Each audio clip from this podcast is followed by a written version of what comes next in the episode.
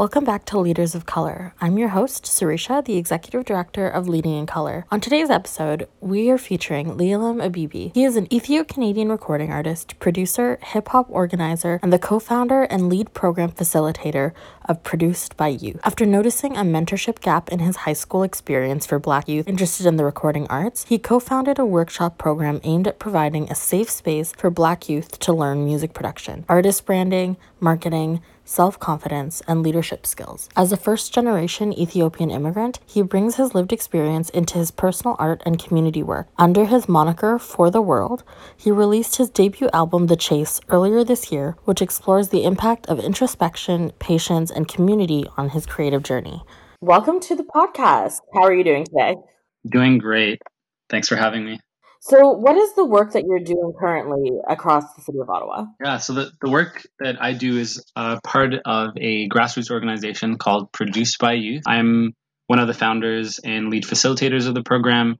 And what we offer is essentially a workshop program for Black youth ages 15 to 25 and we essentially have resources there to teach them how to make music, uh, particularly music production, through lessons that kind of span music theory. They go into uh, even the marketing and, and branding for an artist, as well as how to record on uh, on a microphone, how to record live instruments, so we want to kind of give like a foundational understanding for Black youth ages 15 to 25 interested in pursuing music and learning more about music production. So what got you started in doing this sort of work? Are you a musician yourself or was it just a passion project that you started? Yeah, so uh, a little bit of both. I am also uh, I'm actually an engineer by trade, but uh, I've always been passionate about music. Um, I'm a I'm an artist myself. I'm a recording artist, a singer, songwriter uh, producer as well. And so when I sort of got into music production and, and making beats and making songs, people in my uh, community, I'm Ethiopian, uh, Ethio Canadian. And so people in my community that were interested in learning how to make beats would often kind of hit me up personally and be like, oh, how do you, how do you do what you do? And so I kind of got into the habit of just teaching individuals on sort of like an ad hoc basis. And then a mentor of mine who is very involved in the Ethiopian and Eritrean community, just kind of encouraged me to think about taking it further and formalizing it and giving it some structure and, and trying to kind of write a grant for it and get funding and all that stuff. So, what was the motivation behind doing some of this work for you?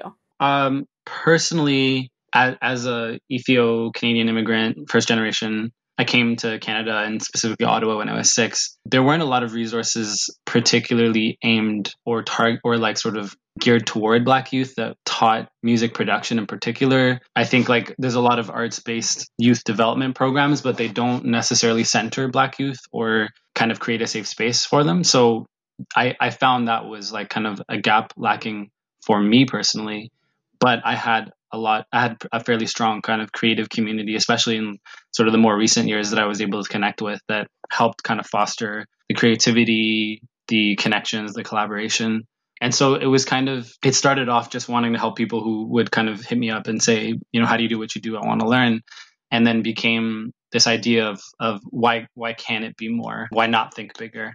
Because I, like, I kind of realized fairly quickly that there weren't any programs that offered this. And if they were, they were fairly general and didn't really look at like music and music production in particular. And, and the ones that were general didn't really provide a space for Black youth. And so Black youth still face the same barriers in these kinds of programs that they would face elsewhere. So there, there was kind of, they were underserved in that way. And at the time, I was starting to connect with the colleagues of mine who helped fund found and run this program with me, Samuel and Tafari, who are both like artists and they're both creatives in Ottawa. And they agreed to come on board. They had lots of ideas about ways that we could try and reach Black youth and, and people we could collaborate with to like host a program and create a workshop. So it was it was a new thing for for all of us, but I think we all knew if I can speak for the for for the two of them as well that like there were gaps, there were places where we didn't have this kind of experience growing up um, as creatives, as Black creatives, that gave us kind of a, a, sense of belonging, a place where we felt safe, where we could bring our, our full selves. I'm really interested in the notion that you mentioned earlier about your background being in engineering, but also having this passion for music. um, and that's what led you to do this sort of work. Where did that passion for music come from? It's a great question. So for as long as I can remember, I've like I have baby photos of me with like a, a keyboard in my hand back home in Ethiopia. There's memories I have growing up here in Ottawa of like English class and choosing like rappers as the people that I wanted to uh, use as examples of poetry. And so I've always been interested in, in music and in particular um, hip hop music and, and, and rap. And so I kind of got started in a bit of spoken word and poetry. And then that quickly led into songwriting and um, writing raps. And then that became kind of like a passion in its own. And then that sort of morphed into learning how to make the music behind it, learning how to make the beats. Yeah. And that's kind of brought me to where I am now as, as an artist. I've uh, been making music for a long time, but only in the most recent years have I like kind of learned the benefit of having like-minded people around you that motivate you and particularly like the creative community in Ottawa, like being able to inspire each other, feed off of each other, collaborate together. Like that's been really, really kind of a turning point for me creatively. And so, like, a lot of that was happening at the same time that we were starting to think about this program. And so, that kind of the, the idea of like wanting to create a space that fostered creativity, that fostered collaboration, but also made like Black youth in particular feel safe was something that like kind of came together. It was sort of all the pieces came at the right time. But as an as an artist, like I was learning this lesson even up till this year, where um, a few months ago I was able to drop my first project, my first album. But that was like very much motivated and kind of driven by the fact that I was connecting with people and learning through that process. Do you want to talk a little bit more about that album and, and what inspired it um, and how it relates to the work that you're doing? So there's kind of the main thread I can think of about the project. So it's it's called The Chase. It's an eight track um, album. I released it on the 28th. But the one thing I can think of between the work I do with Tafari and Samuel through Produced by Youth and this album is that both both projects are kind of highlighting the importance of community and how community builds individuals up and helps them kind of learn and go through the process of what it means to be an artist, what it means to kind of find your own voice, to find your own style, direction. Uh, so, like around the same time that I was learning to connect with the creative community around me, and like was like just kind of on a sort of creative high as far as connecting with people and making music together, was around the time that was happening. I my the mentor that I mentioned earlier was recommending that you know this kind of like informal work you're doing with with youth in your community of teaching them how to make beats like why don't you take that into uh in a, big, a bigger idea and just kind of challenge me to think bigger about it? And so the project the chase is about pursuing and kind of believing and investing in yourself. And produced by youth is a program that we want to inspire those same kind of feelings in the in the youth that attend and that are part of the program. Like we want them to feel supported. We want them to feel like Ottawa is a place that's creative. Ottawa is like a hub that is finding its own direction and its own kind of space. Yeah, and we want them to feel like there is something that they can contribute to that space. Yeah, that sounds incredible. And what is the role that community has played in Produced by Youth and making sure that you can do the projects that you want to do and have the impact that you want to have? Even sort of setting aside the community in terms of the mentorship that recommended I, I take this and make it into a bigger idea or kind of dared dared me to dream bigger about it, but also the people and the organizations and community organizations that we collaborate with to run Produced by Youth. So in particular, Saw Gallery is the space that we use to actually run our program. And they're like an artist run gallery. They've been in Ottawa for many years. They, around the time that we started uh, pitching the idea to them, uh, they were renovating their space. And so they they serve artists. They they have their kind of heart is for the creative community and making space for all types of art. Uh, so that was like that collaboration was like pivotal to making produced by youth happen because otherwise we wouldn't have had a space. I think even the space we would have found would have been maybe not as central maybe like inaccessible to youth. And we definitely wouldn't have had kind of like the space resources that we needed to to make it happen. So it sounds like community has played a big role in ensuring that you can actually logistically even do this sort of work. Have there been any other challenges that you faced while trying to push forward bringing music to your community and to the youth that are there? Yeah, absolutely. I, I think because there weren't a lot of, or even kind of to my knowledge, like any programs that specifically uh, create a safe space for Black youth to learn music production and, and have this kind of targeted workshop program approach, there was the challenge. Um, we thought actually that there was going to be a challenge in people like being interested in it or, or like reaching out to youth. But we learned like kind of really quickly that there was like a, a big hunger and a big need for the program because as soon as we started talking about it and saying, "Hey, we have funding to do this program and we're going to be running out of running it out of Saw Gallery," like people were so interested that like in our first program we had way more applicants than we that we could actually than we could actually serve. So we had to figure out ways to create waiting lists and and like so the interest was definitely there, but I think the the real challenge was learning how to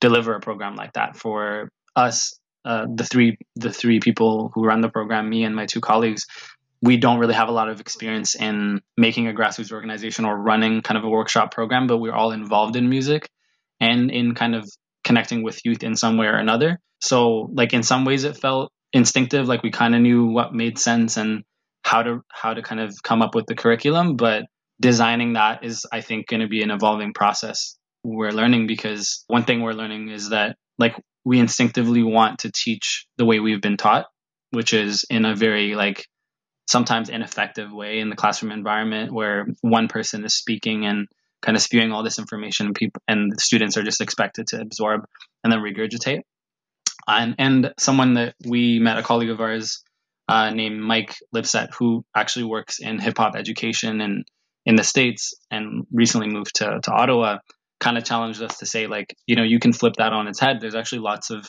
different ways of teaching and there's whole sort of areas of research exploring teaching youth in particular like through music like teaching full like high school through hip hop in particular. So that kind of inspired us to to think, at least in in like more recently, about like how can we make the program interactive? How can we make it experiential? How can we instead of like feeling as though we hold all the information and we're just disseminating it, but like how do we uh, support youth as they like actually learn that they have a lot of those things themselves and and like find that value in themselves. So that's been kind of a, a new challenge that we're trying to explore. It's like how do we keep youth engaged by making the program more of an experience than just like a classroom, which is what they are probably very used to.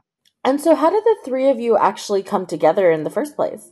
Yeah, that's a great question. So, I met Samuel through the Ethiopian community. He's he's a he's a Congolese Canadian, but I met him through my church and through friends in my church. Um, he was kind of doing photography at the time, also like a recording artist and learning how to make beats and things like that. And so I, I knew him just as a friend, as a creative friend of mine.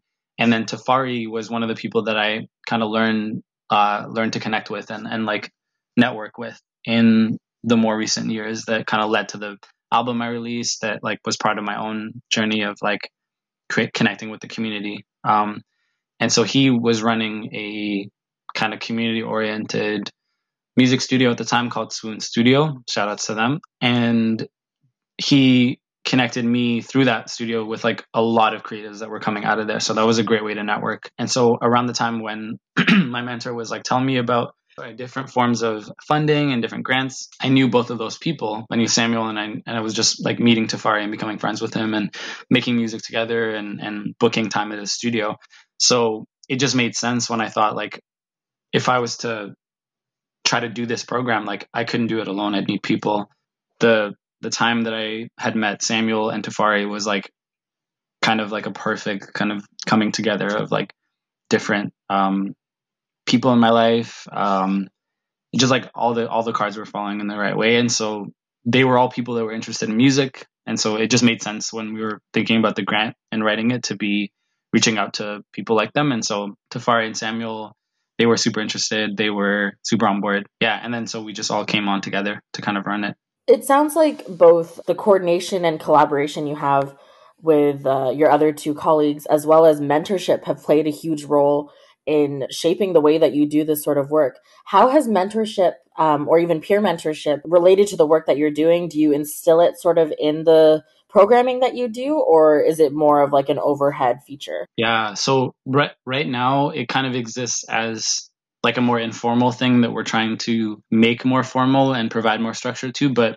in from kind of the start of our program and even thinking about structuring it and making a, a grant application for it, we were we wanted to incorporate mentorship in it because of how mentorship has like served all three of us. So one thing we've been uh, interested in doing through this this cycle, we, we just finished our first cycle of uh, first cohort of students who graduated about a month ago, and we wanted to create a way for them to men to be mentored by us, but also by other volunteers, not just in the pro- during the workshops that are like only about four hours long, but also outside of that. So one thing we've been trying to do, but kind of we still have to kind of figure out is uh, a way to kind of add that mentorship piece in where we can connect with the youth outside, give them like specific help or specific support with making their music or with like connecting them with other people in the community that we know. But definitely like that's kind of top of mind is fostering that men- fostering that mentorship relationship with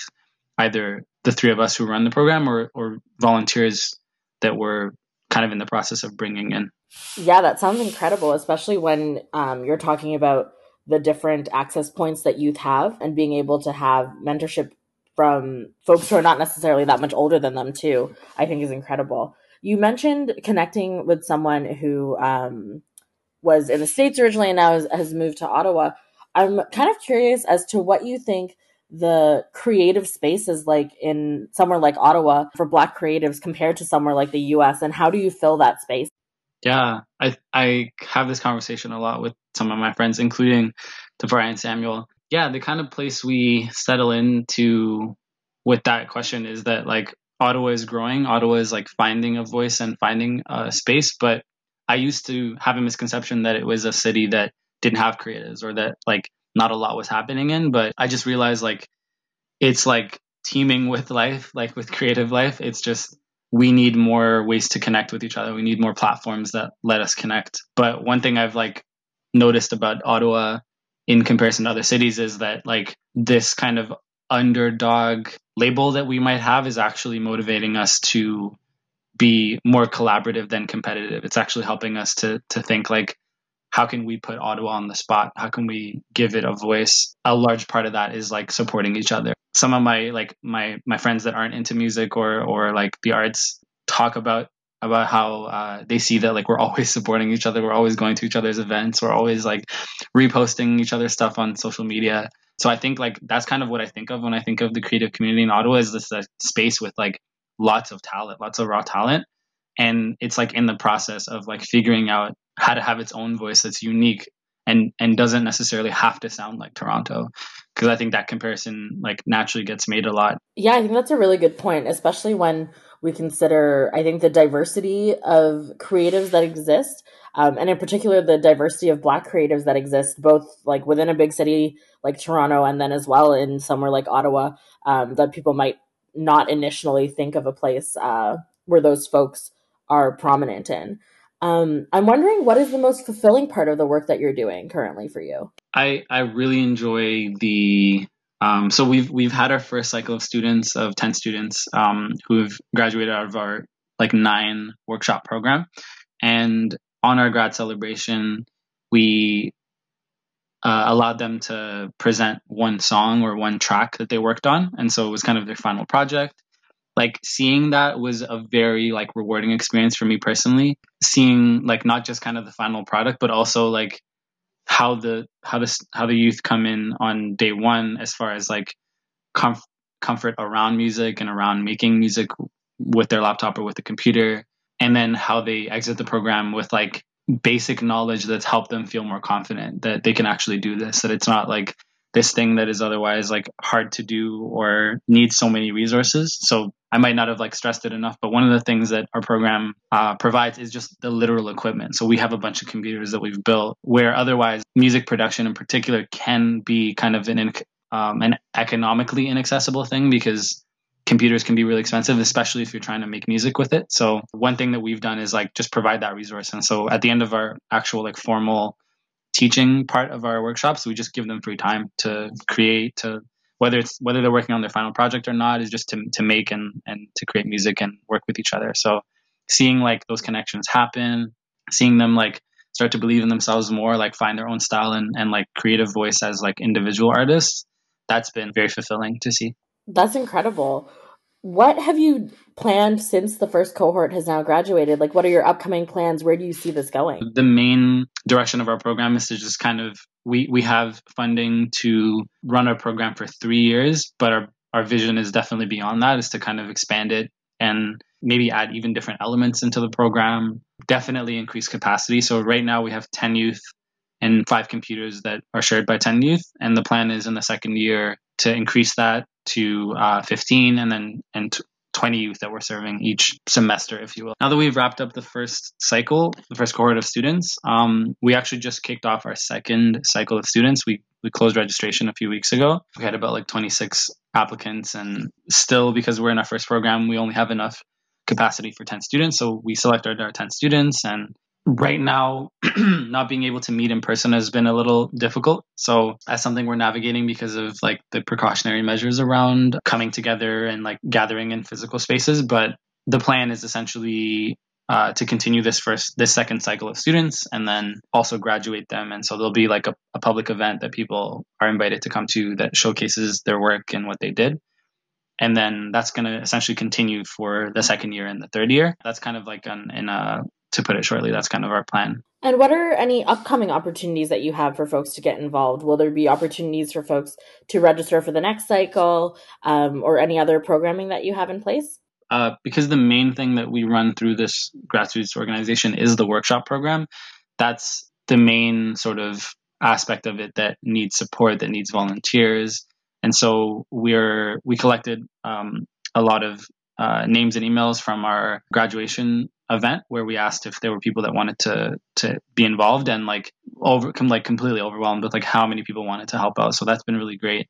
We're just thinking through uh, ways to actually get people involved, whether it's through like facilitating the programs with us, providing that kind of support, or even the mentorship aspect of the program. So there, we're definitely like kind of open door, always asking, you know, if you're interested, like, you know, reach out to us on our socials and we want to collaborate we want to partner with other organizations as well and particularly with like volunteers we want people to feel like they can be involved as well. That's awesome. And so where can people find you and either your album the work that you do where can they follow you on social media? Uh, our socials are primarily on tw- on instagram twitter um, and facebook. So on instagram we are uh, produced youth on Twitter, we're the same thing. I think on Facebook, it's uh, produced by youth. That's where we post updates, announcements of our registration cycles, events that we're having to like either kick off a cohort of students or like graduate them and showcase their their talent. Um, but yeah, those are the three socials that we have. Wonderful. Well, thank you so much for sharing with us and for joining me on the podcast. It was wonderful to speak with you. Um, and I look forward to seeing what the rest of the year holds for your organization as well as the youth that are coming out from it. Absolutely. Thank you so much for giving me the chance to talk about it.